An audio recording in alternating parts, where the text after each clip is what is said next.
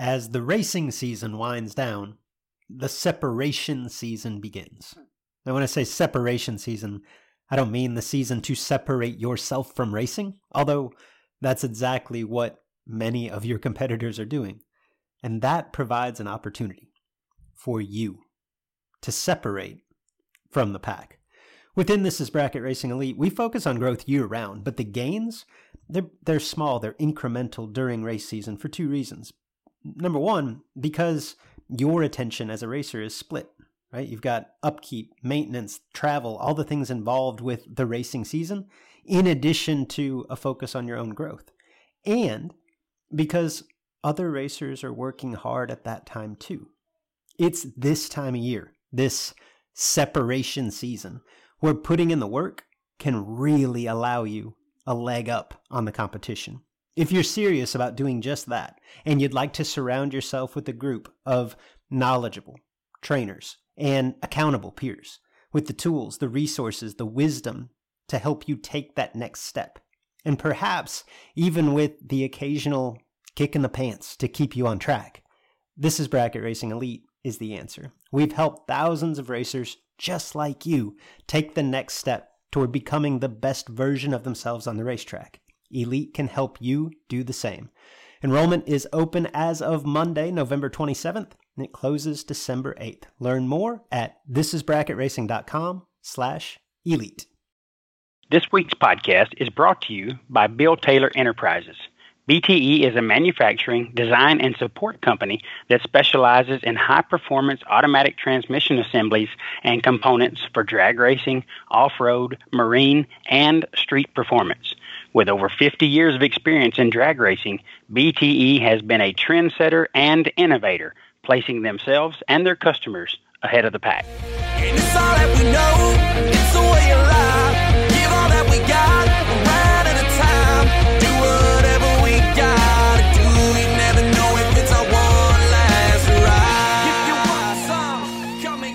Hello, everyone, and welcome to the Sportsman Drag Racing Podcast with Luke and Jed. I'm Big Jed Jared Pennington. He's Cool Hand Luke Bogacki. If you're a regular listener, thank you for your patronage. If you're new, you'll probably catch on soon enough. Our goal is to shed some light on the events, news, and issues in sportsman drag racing and the stars within it.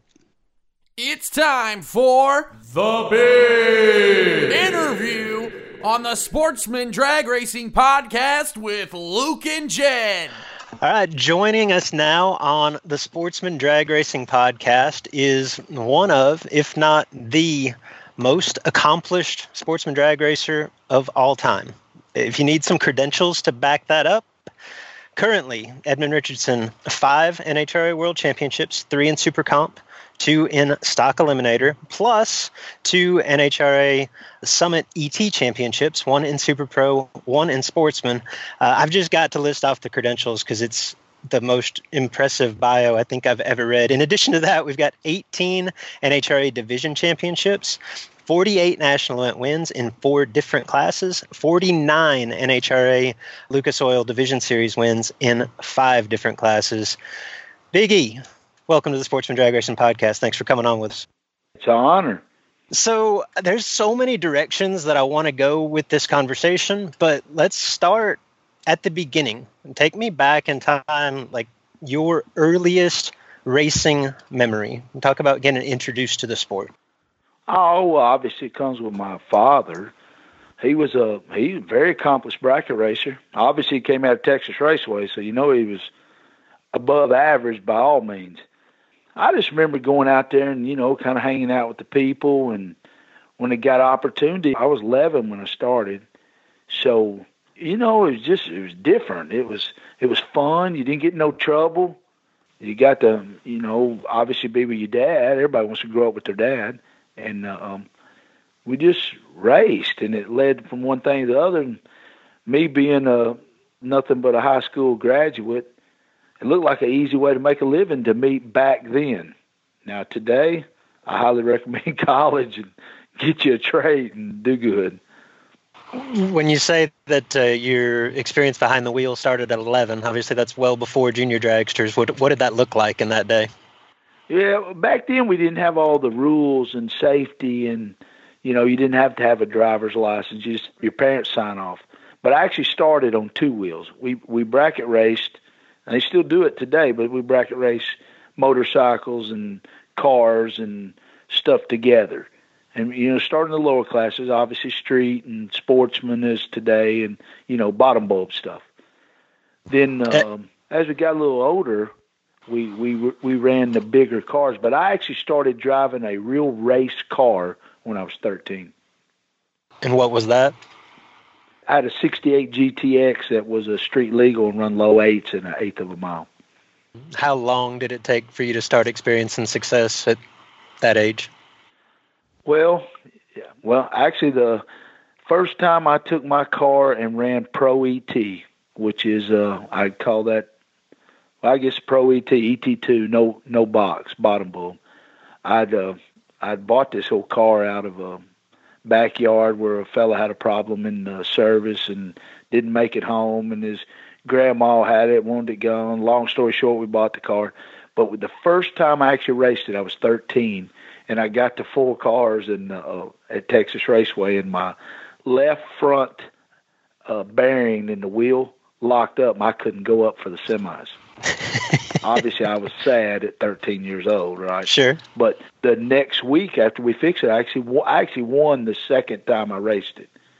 Then You basically that, undefeated through two weeks.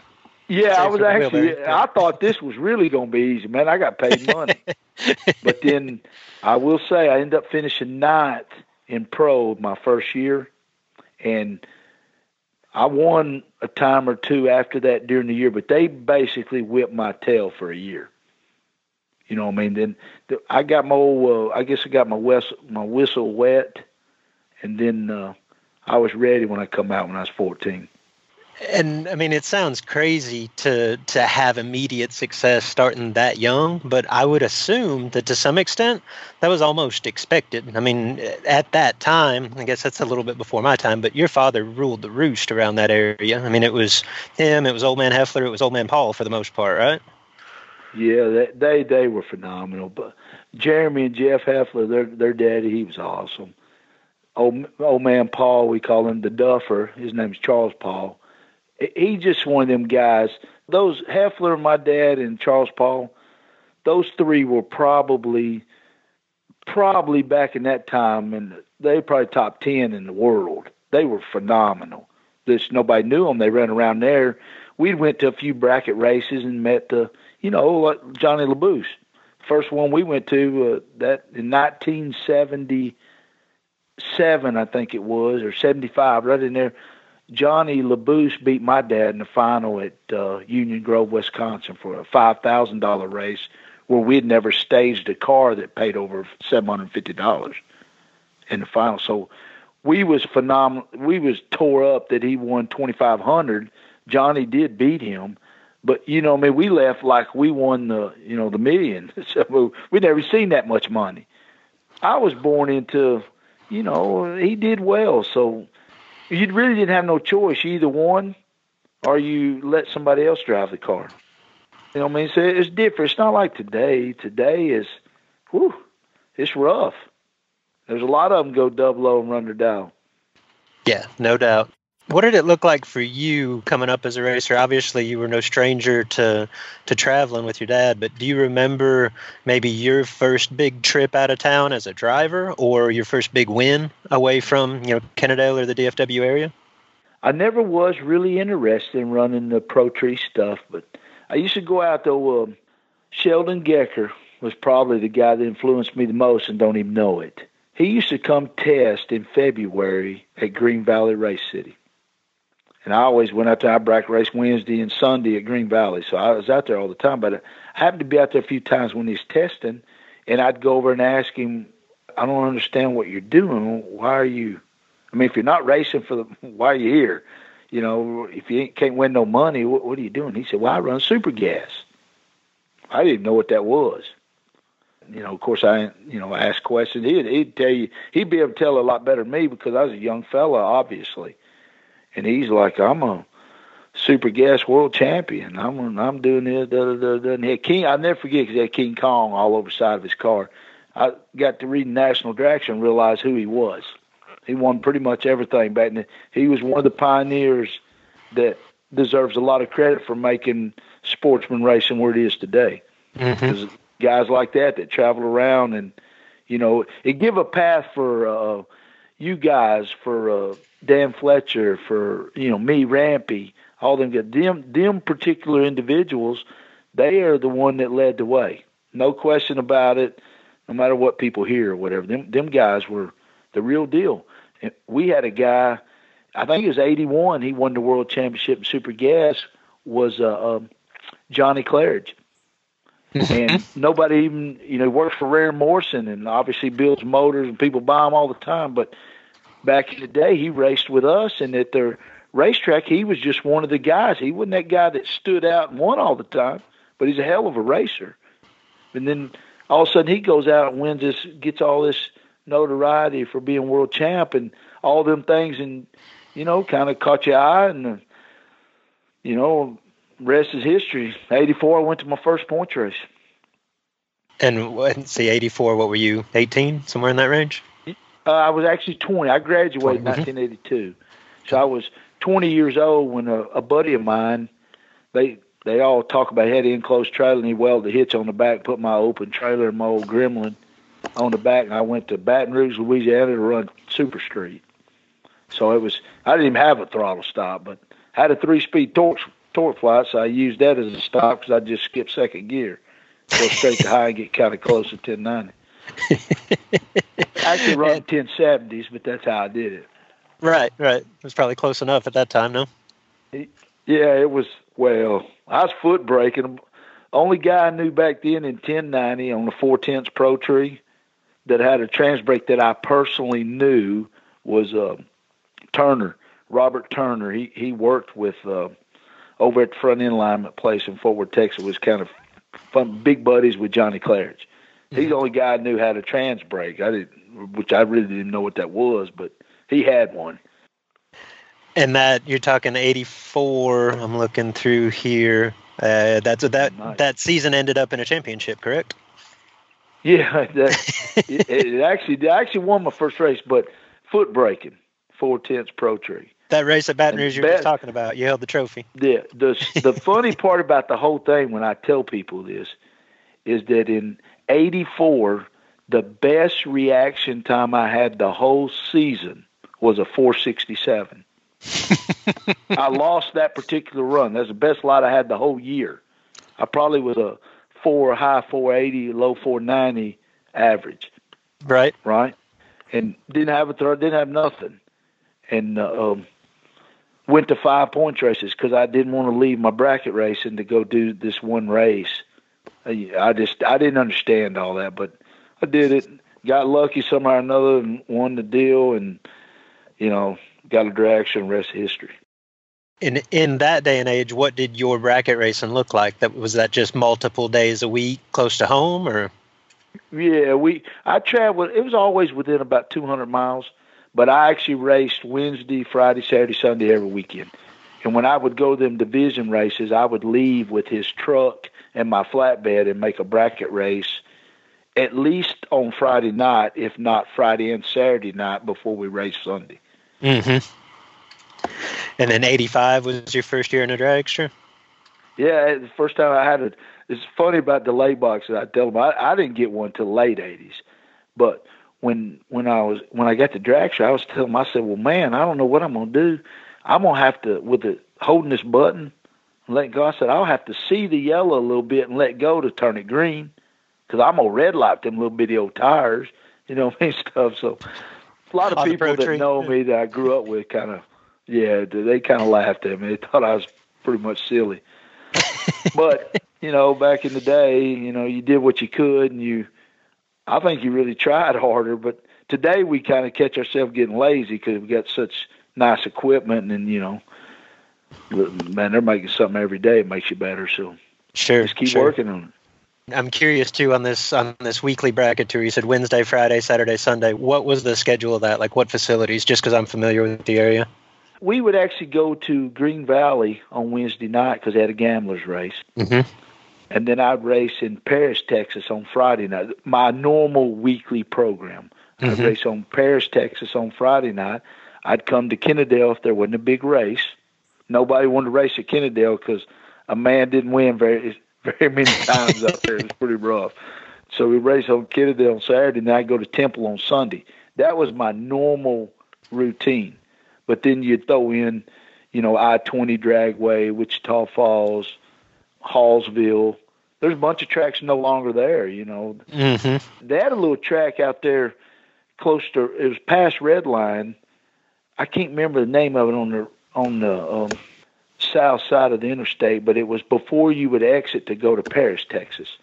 Oh, really? Okay. And what I can't remember what it wasn't Sulphur Springs, but it was before the exit I take to Paris. So it was, you know, it was pretty much north central Texas. There was so many racetracks. San Angelo, you know, you go down there and run with the Grays. You go down, you know, I mean, back in the day, and uh, Mm-hmm. it's kind of fun. You, you race with a bunch of really killer racers that you read about. Torrence, I race with Billy Torrence all the time, Sure. and I guess his record kind of speaks for itself. I will throw one thing in on Bill, on the Torrences. Phenomenal family, very, very proud to know them that they're the top fuel world championship. But there was at one time in life I could outrun him heads up. Can't do it today. yeah, Can't do it long today, way. that's for sure. You talked a little bit about that crowd, specific to Texas Raceway and Kennedale, I think, but just in, in the DFW area in general. And, and I, I guess our longtime listeners are familiar with this because I've said it a lot, but just as a reminder, like who are some of the now, you know, very familiar nationwide names that you would do battle with on a weekly basis? Oh Lord, I, I can tell you one that the first one that comes off to my mind that's probably the best racer in the history of the sport, sportsman that hasn't won a world championship is Tommy Phillips. And if people don't know who Tommy Phillips is, they don't sportsman race. That dude's phenomenal. He come out of that area. You you got Frank Kahotek, world champion. You got Buddy Woods that won Super. You got the Hefflers the Pauls. You got Luke Bogacki. You got all kinds of people that come out of that area. That's it's. I mean, it's crazy. You got Cross and Corzine. Bubba, that people don't know them like in comp eliminator. Hutch, Larry, Hut, uh, Robert Hutchinson. Mm-hmm. Uh, Yeah, he's a world champion. all them guys were phenomenal racers. We Rehr and Morrison, obviously. I remember as a kid going out and watching the Texas Raceway when they'd have the heads up modified cars, and it was Mike Edwards, Lee Shepherd, all them guys come out of that area, and it's you know I, I know there's other areas that, that's got great racers, no question about Sure. it, but we, there was a lot of pride in our old deal. It seemed like you go out to old Texas Raceway, and if you could shine one night, you could dang sure travel and shine. Yeah, Them old boys were tough. No doubt. Okay, so I, there's so many directions I want to go here. You, you're having success, obviously, at the bracket level. You chase the NHRA tour, have success in the first year, win your first race, win the championship your first year.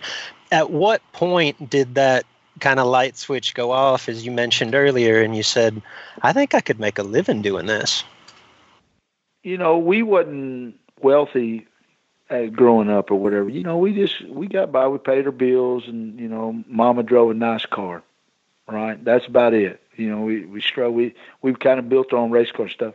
I just remember when I was young, I thought, you know, I don't want that old hundred dollar car, and I want something a little nicer. You know, so obviously work hard and stuff. I actually, when I was in high school, I bought my first car myself with my winnings. I never had a job, so obviously I didn't have no for sure income. But I remember when I went, my my mom said, "Son, you know what if you don't win? Who's going to pay for that car?" I said, "Mama, as long as they run four days a week, I'm winning something." but now today, I wouldn't say that. Sure. I highly recommend getting an education, get a job. you know, but back then, you know, we was the the deal is not to say you're any better than anybody else because you're not. We're all human, and everybody we do different things. Stuff. The problem is we we were probably a little smarter. We knew a little bit more about racing before everybody else knew it. Sure. Mm-hmm. Now they all know it. You know, what I mean, I don't. I wouldn't get up here and say I'm not Lee Shepherd. Lee Shepherd was awesome. I'm just old bracket racer. You know, what I mean that understood numbers before people took it serious. So we took advantage of it. That's that's the bottom line. You know, nowadays there's so many people that know it. You got you got so many young fellas. If we just had that youth with the cars and equipment we have now, I'd like to. I think it'd be fun. Mm-hmm. You know what I mean? But it ain't it ain't near as easy. I mean, it's hard enough to get up in the morning. Much less drive a race car. You know, What, you know what I'm uh, saying? It, this thing's changed. What That's is why I guess I enjoy watching my kids race. I want to get to that too. What is the age difference between you and Scotty? Seven years, and now Okay. to go back to how I figured I could make a living racing, I thought, you know, he's a little more. He's a little more. I always call him slower than me, not near as, um, what do you call it, common sense. As far as driving a race car, there's three or four of them I think's the best ever. He's one of them. I don't put my name in that that hat by no means, but I remember when he he really liked the world. You know, the worldly things. He never really cared about. But if you could get him in a race car and hold him down quite, for just a few minutes, he could sure make you a lot of money quick. And he still can. He he's a bad dude. So he went to work for me, and I mean, I took car. That's what I respect a bunch of the guys, including yourself, today. Is if I just had enough sense to know how to do the marketing part of it, we could have really done something. You know, today you got so many of them; they kind of spread it thin to everybody. But back then, we could we could have ruled that deal. If I'd have been a little bit smarter, we'd have done a lot better. I mean, Really? we See, now- great, and I'm I'm flattered, you know, to have been a part of that. But we could have, if I'd have just had a little education, I'm telling you, we could have done really good. That's funny because I look at you as a as a pioneer that kind of set the stage for any of us to be able to to you know make a, a living out here specifically in regards to sponsorship and sportsman racing. Like you guys were the first that I saw to have you know whether it was your Lone Star or Slick 50 or Quaker State you know I mean that stuff was unheard of in the sportsman ranks until you did it. Like I, I give you a lot of credit in that area. I don't think you're giving yourself enough. Well, I- I guess I under, I understand that part of it. I just didn't have enough smarts, you know, book smart to know what to do with it.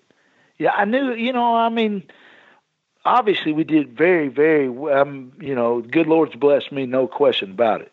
But the the thought is, I, I watch you guys because see, you're in a little bit tougher time. You, you, for an example, you you do awesome. There's no question about it, and you in a time that you really can't do that awesome.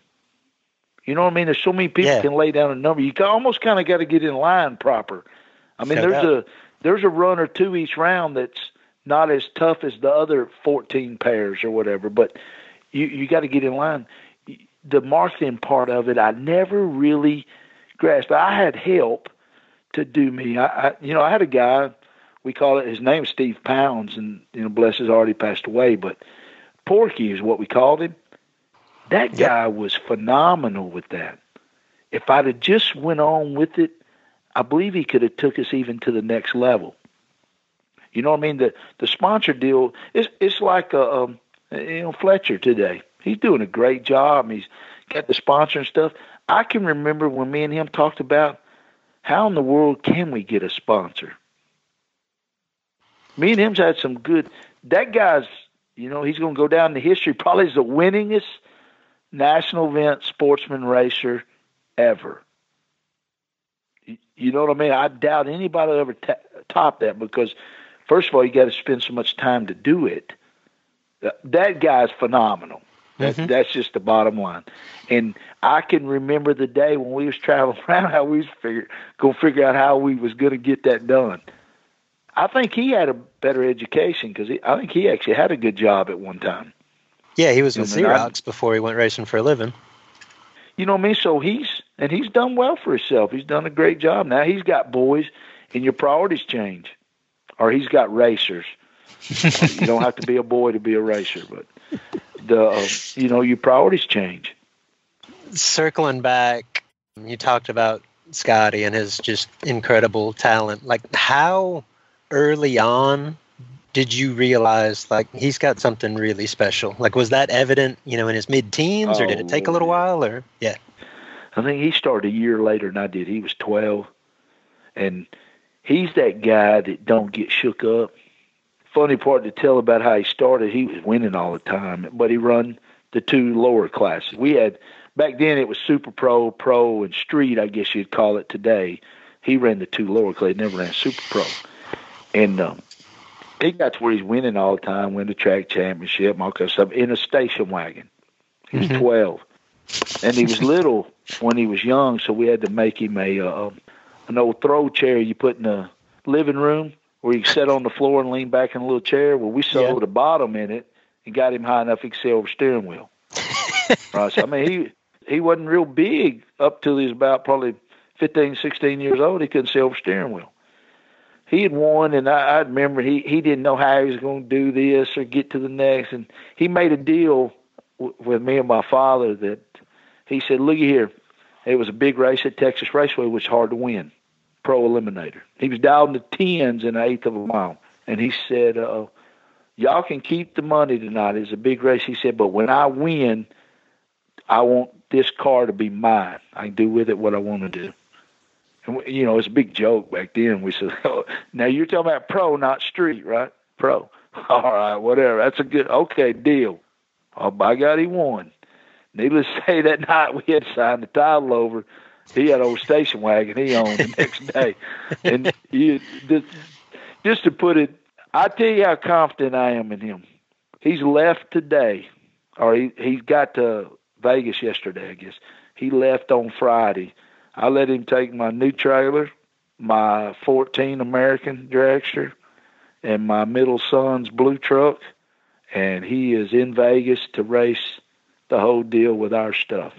My kids are going to fly out, I think double or so. I, they got all kinds of big plans, but Scotty is actually in Vegas, and I feel confident that I have a chance to have a good weekend, whether I go or not. yeah, I, I like your odds. What? You know saying? Um, out of that, and I know there's going to be 500 of the meanest suckers in the world, but he can definitely hold his own. Yeah, he can do more than that. You're right.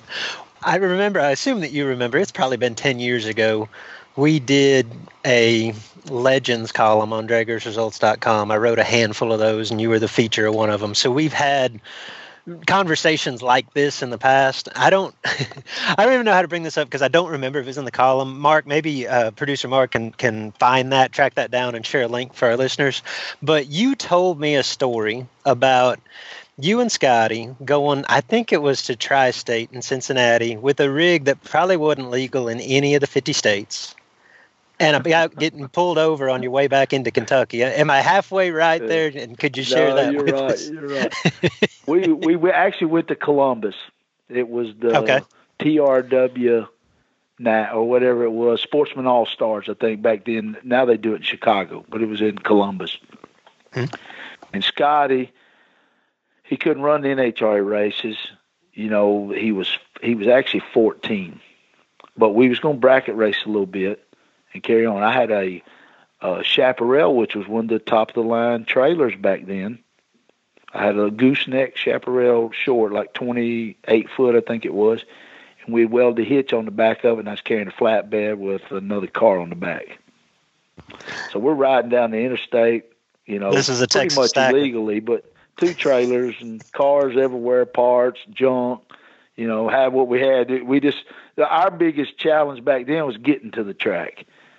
So we're we're rolling, we're rolling. We we'd had a good weekend, everything. We're coming home. I happened to come where I live today. I lived in Texas at that point, but I was coming where the Kentucky Tennessee line crosses, and I was so tired.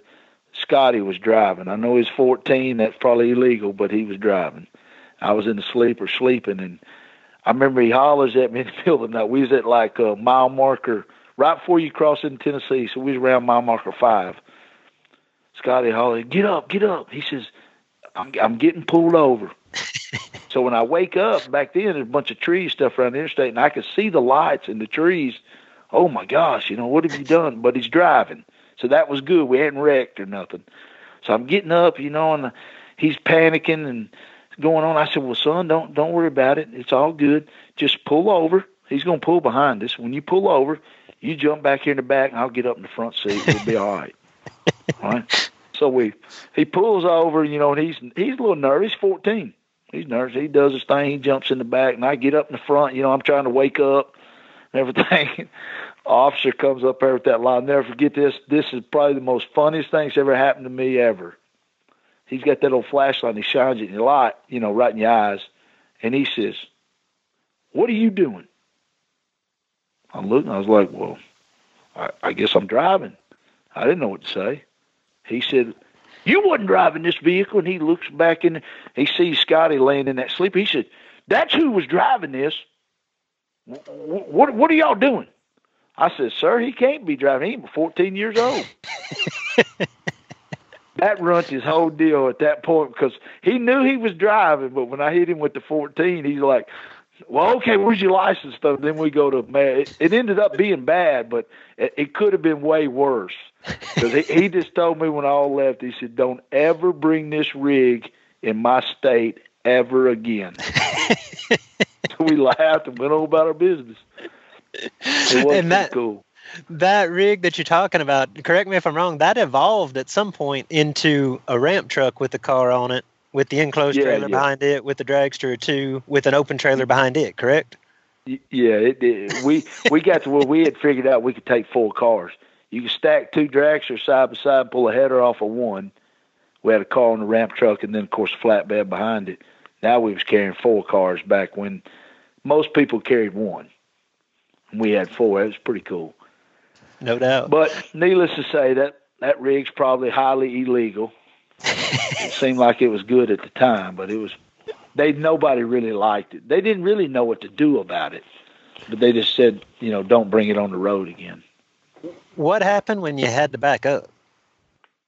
It was tough. If you pulled in a hotel at night, who stayed in hotels, and you went around the back and you was driving around, and it was late, and you know it was packed, and there's a dead end, you had to back out. Most of the times we tried to bed down about right there. So we need a little bit of room to back her up. It's a little tough. you know, now we're sport rotten. You got our little trailer carry two cars. You, you know what I mean? It's pretty funny how that way. We work on. We just finished one today for the middle son. Worked three days on putting the lift and all that. He's got his little motorhome stuff. It's kind of funny going back. I, I tell them all the time how spoiled they are because I said this wasn't back then. I promise you. so it's kind of cool.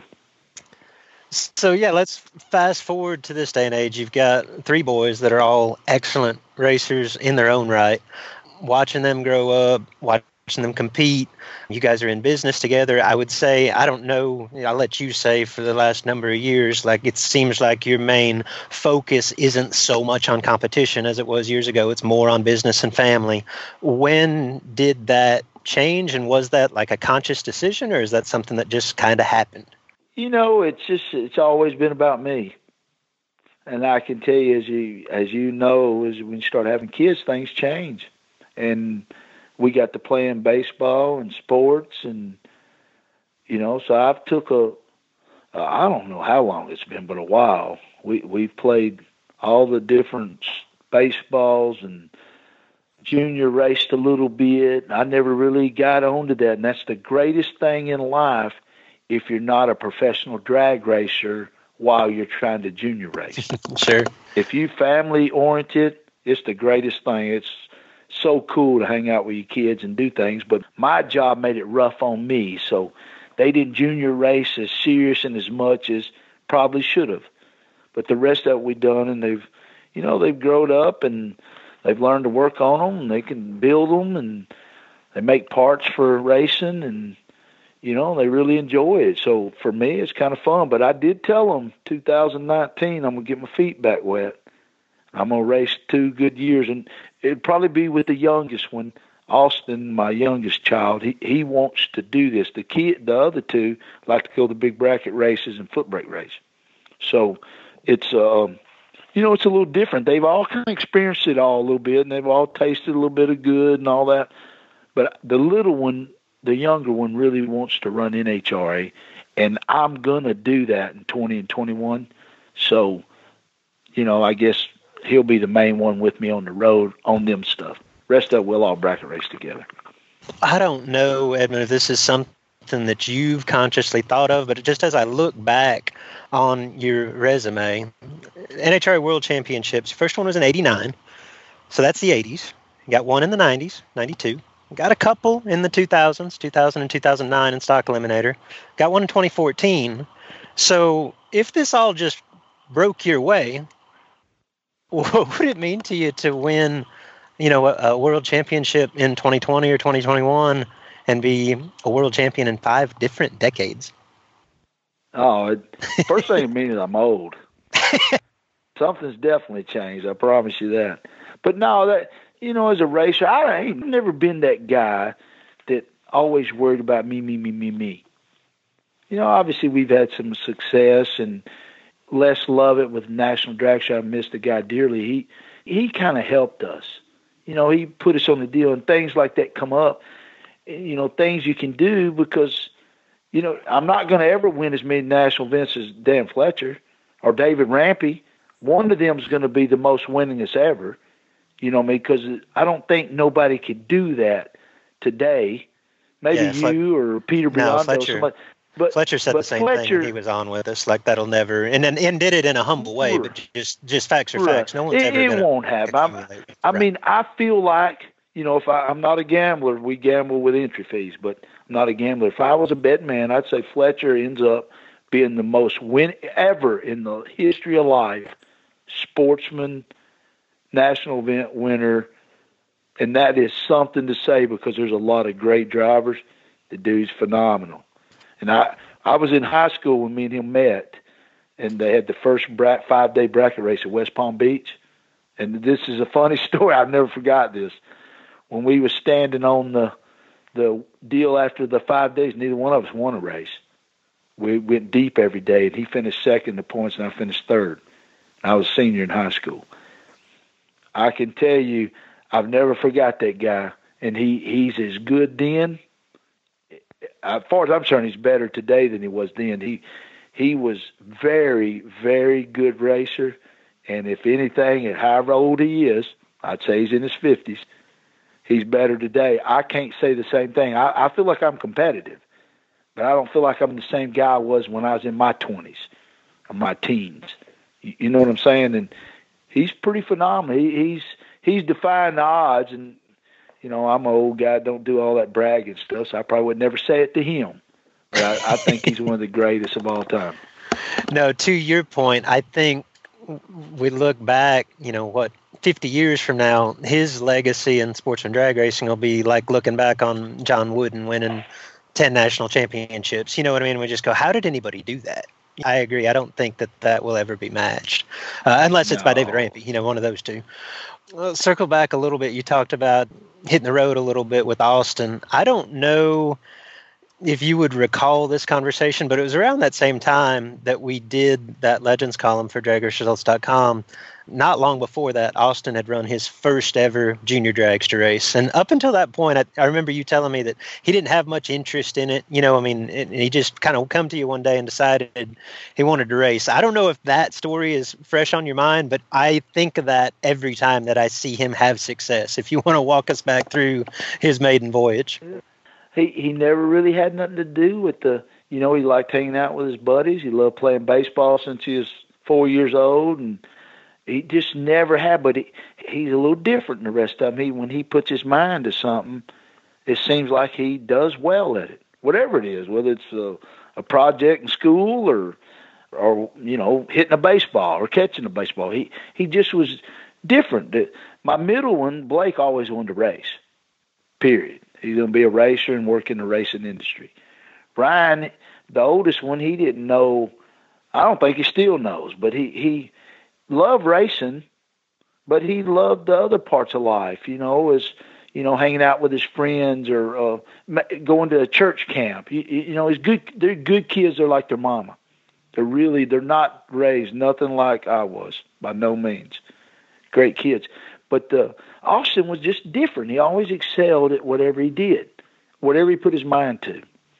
When he did things and we started racing, and then I started telling you know I went kind of through the junior. I said it's not much fun for me trying to you know do this because I don't feel like I can give it a hundred percent. Then I, I'm trying to go over the way because you know I never went out there just to make a time trial. I wanted to win if I was going to race, so it's kind of competitive. It, it's different. It's it's hard to explain. I, I'm not saying it's a great thing by no means. It might even be selfish, but I was worried about you know winning, so I didn't feel like I could concentrate. And long story short, I talked him into quitting juniors. He was 12. I said, if you'll quit, go on the internet, find you something you want. I'll buy it. Let me get rid of all this stuff and let's just race big cars. And you can play in it till you get where you feel like you can drive it or your mom gets happy. You know, because obviously we think a little different as we get older. We're worried about what mama thought. So he had bought him a little truck and uh, or found him a little truck. I went happened to be close, went and bought it. That uh, we named it Purple Haze and made him help me. We wired it and fixed it and all that. But when we went to the race, he's 12 years old. He was turning 13 the next day, and we was uh, made a whole bunch of time trials. And his mama rode down through with him and then give me a lecture about it. it was too fast for my baby, and on and on and on and on. He's run low sevens. When the race started, he said, uh, oh "You know, he was." He's young. You could tell he was all over the place. You know, he wasn't no 20 or better every time and run his dial, knew what he's doing, all that, but he's 12 years old and he's listening and doing a pretty good job and, you know, not endangering nobody. Was a little old back road track. It's called Clarksville, Tennessee. And uh, he started racing and, you know, he's, he was that guy that could get in line right. You know, if he was 80 on the tree, his man was red, or if he was 70 on the tree, his man was six something on the tree. And long story short, when it's all said and done, he wins the first time. You know, and I'm thinking, good Lord, what have I done done? You know, but it's kind of funny. We laughed, we cut up. I, I took him in the motorhome because we was going to spend the night and make a bunch more runs on Sunday. Well, since he won, I thought, well, let's just go home and enjoy Sunday at home. You know, what I mean, there's no need no staying out here. And uh, we uh we drive. We was driving home and I'm driving no motorhome, you know, like everybody else, fighting the wind. Got the trailer, kids up here, and I can't even, you know, I had to sit on my hands, keep them clapping. I was excited, but I'm trying not to act like it. That's what's supposed to happen. Da da da da da. We're driving down through, and I it, just out of the blues, when this is when I knew he was different. He tells me, he says, "Dad," he says, "You know, with a little more practice on the starting line, I'm gonna kill him." He said, because that finish line was easy. I said, what? I had to pull over. I'd never even heard nobody say that, right? Especially 12. I, I said, well, what do you mean? Because the the deal was when I taught them how to drive, they couldn't use the brake pedal because I don't want nobody to get hurt. But I dial them up a tenth from their time run, and they had to let off. They had to use the gas pedal. If you stand on it, and you go wide open, you're going to break out, you're going to lose, and we're going to go home you have to let off the gas. You have to judge that guy. Right from the beginning. Started mm-hmm. starting. So I dialed him up a tenth, and he won holding a tenth at 12 years old without cramming the brakes at the finish line. So when he was telling me the finish line was easy, that's when I told his mom. I said, "Well, we got two things here. First, we could pinch his head off and save all the trouble that we got coming. I can tell you that that's the easy way to fix it. Because a lot of people in life, including myself, I wouldn't have said the finish line was easy the first time I raced. I can tell you that. Right. So it was kind of it was kind of funny, and of course he's woke up to life today. The finish line ain't easy. It's probably the toughest part of the run by all means. But that was kind of funny. So I do have fond memory of him starting. Let me circle back to one other thing uh, before we wrap this up. You had mentioned this real early in this conversation when we were talking about, uh, you know, you, you saw a, an avenue for a, a quote unquote easy way to, to make a living. You wouldn't say that today.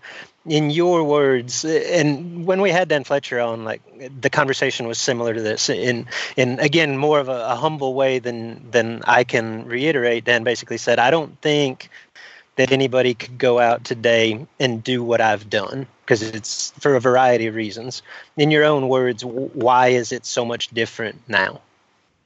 The bottom, the easiest way to put this, especially for the educated people, today we spend four times the dollar we spent then and race for 60% of the purse.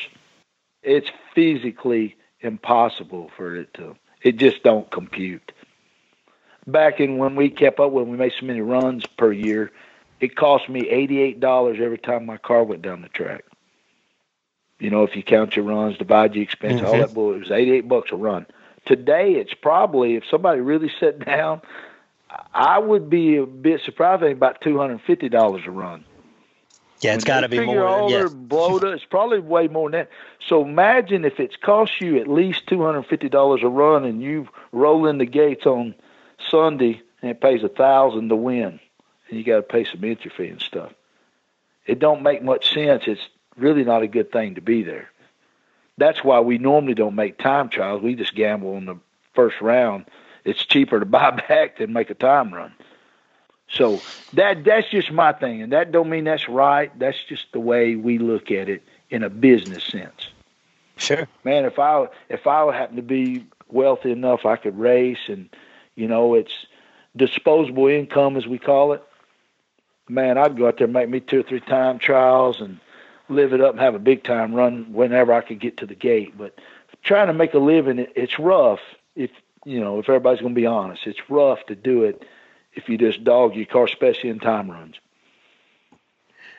Along those lines, tell us a little bit about what your you know normal day looks like today in the business and what you guys are doing.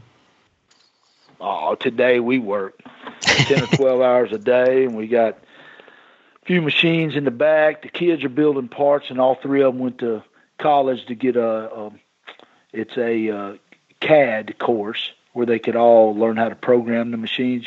You know, even I, as old country boy, I can load a machine, turn it on, run the part. But as far as making the machine spit out and do what it's supposed to do, I can't do that.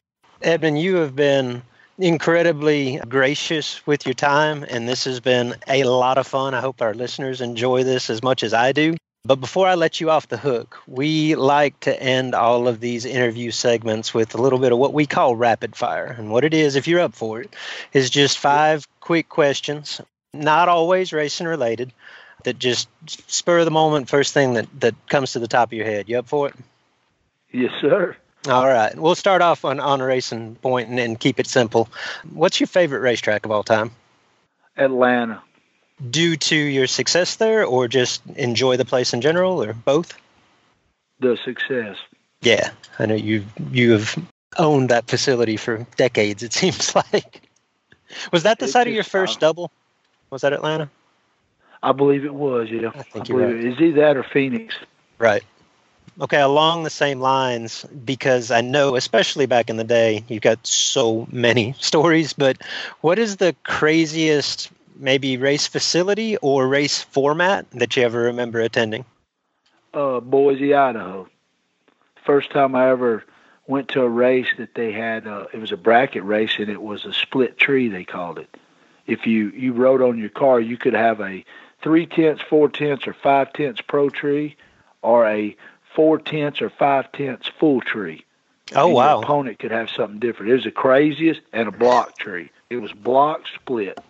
Craziest thing I ever seen in my life. Most fun I ever had drag racing. What were you in? Were you in a dragster or? Yeah, me and Scotty both were in the Lone Star cars. Okay, and what uh, what tree did you opt for? Well, I, I went back and forth. My my theory, I was top bulbing, mm-hmm. but I dialed two different ways. When I'd have a guy that was pro tree racing, I would put it on the top and spot him about a half a second. So I would deck it about the time his right before his tree would come on. yeah, and it seemed like it was confusing them bad. And then I could see that. Uh, Kyle Seipel was there. He uh-huh. did good too that that weekend. That's how long ago it was. It was kind of. Uh, I was trying to remember the guy. The same people on the track, but uh, um, the racers, race kid, kid and them, they they did good back then. Mm-hmm. I mean, they still do good today, but they was they were like the fixture at the racetrack. and to hang out with them people and seeing his kids doing good today and stuff like it's kind of fun because we we had big jokes about that. I said, "Man, I believe a man study this for a few minutes and really mess people up." right. What was the other strategy? That's or if it was they was a real slow car, I just dial wide open.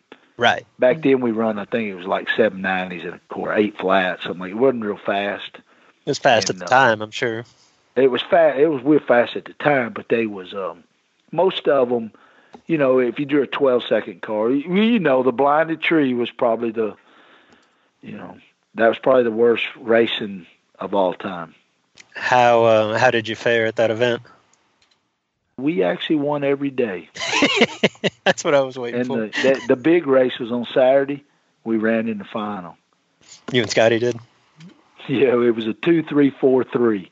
You know what? We might not have won on Sunday. I know we won Friday, Thursday, Friday, and Saturday, and we ran the final on Saturday. We, if I remember correctly, Kyle might have beat Scotty in the final or something. I don't remember what happened on the fourth day. I just remember thinking, "Holy Toledo!" It was in between Brainerd and Indy. Yep. We drove. I take it back. It was in between Seattle and Brainerd. Seattle and Brainerd. I think it still is. Yeah. Yeah, the bracketeer. So that was the most funnest race I ever attended. What is Edmond Richardson's worst habit? That's a good question. Not taking care of your uh, wife as well as you should.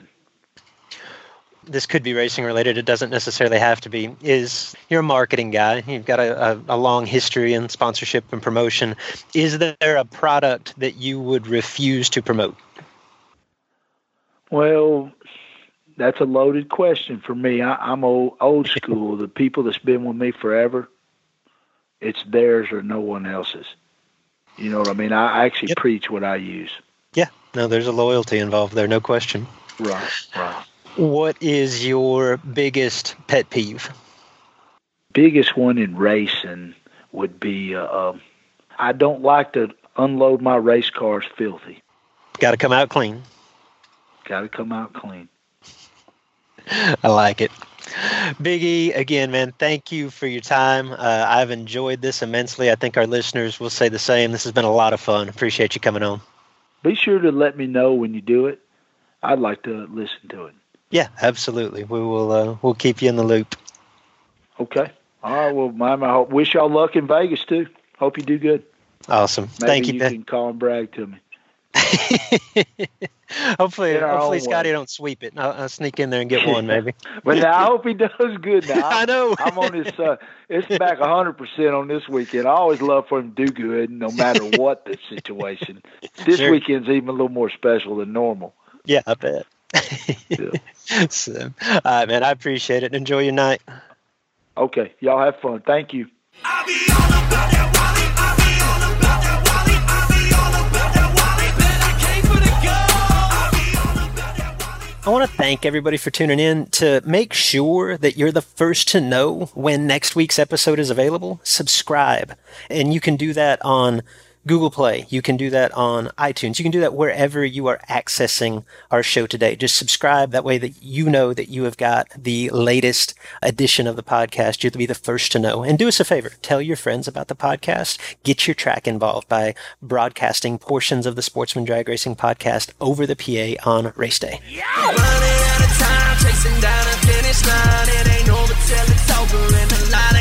Running BTE is one of a few full service transmission companies with a full array of manufacturing and testing capabilities.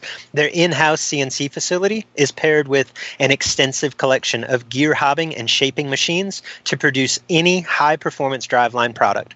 From inception, BTE's racing products are designed, prototyped, field tested, produced, inspected, and even shipped by real racers. Just outside of Memphis, Tennessee, their warehouse and manufacturing facility in Mount Pleasant, Mississippi is stocked with thousands of parts and centrally located in the United States for fast delivery anywhere.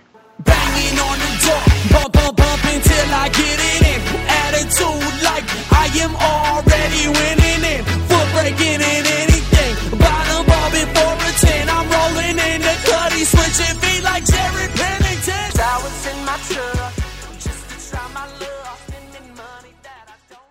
Enrollment in This is Bracket Racing Elite is now open. You've heard me discuss, or at least reference, This is Bracket Racing Elite. It is the premier offering of our website, thisisbracketracing.com. Elite is a membership community designed specifically to help you get from where you are today as a racer to who you want to be as a racer. Led by knowledgeable professionals. Justin Lamb and myself are longtime instructors, and we bring in a host of guests racers that you know, racers that you respect.